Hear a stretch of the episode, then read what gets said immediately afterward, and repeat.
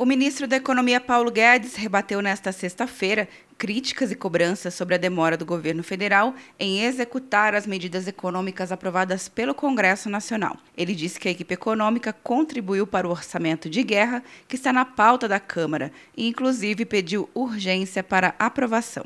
Vários capítulos lá foram levados por nossa equipe, pelo Banco Central, pela Fazenda, pela Economia, como também apoiamos e pedimos urgência. Se, por um lado, a, a garantia do, do ministro Moraes nos dizia que não precisávamos mais nos preocupar com o resultado primário ou com os gastos. Por outro lado, gastos dessa magnitude, de 6% do PIB, evidentemente eles exigiriam o um endividamento.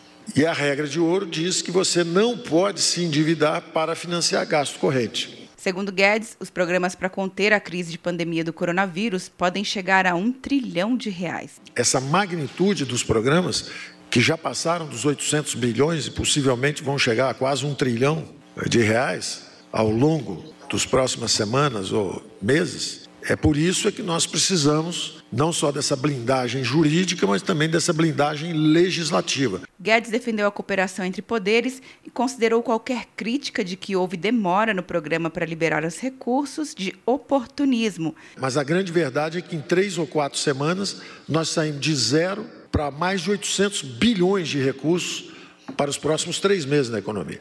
Então, qualquer crítica de que houve uma demora no programa e tal, eu considero oportunismo político. Eu não considero uma coisa séria. E chamou a atenção para o tamanho da crise. Quer um ano sem mensalidade para passar direto em pedágios e estacionamentos? Peça a Veloy agora e dê tchau para as filas. Você ativa a tag, adiciona veículos, controla tudo pelo aplicativo e não paga mensalidade por um ano. É por tempo limitado. Não perca. Veloy. Piscou, passou. De Brasília, Luciana Castro.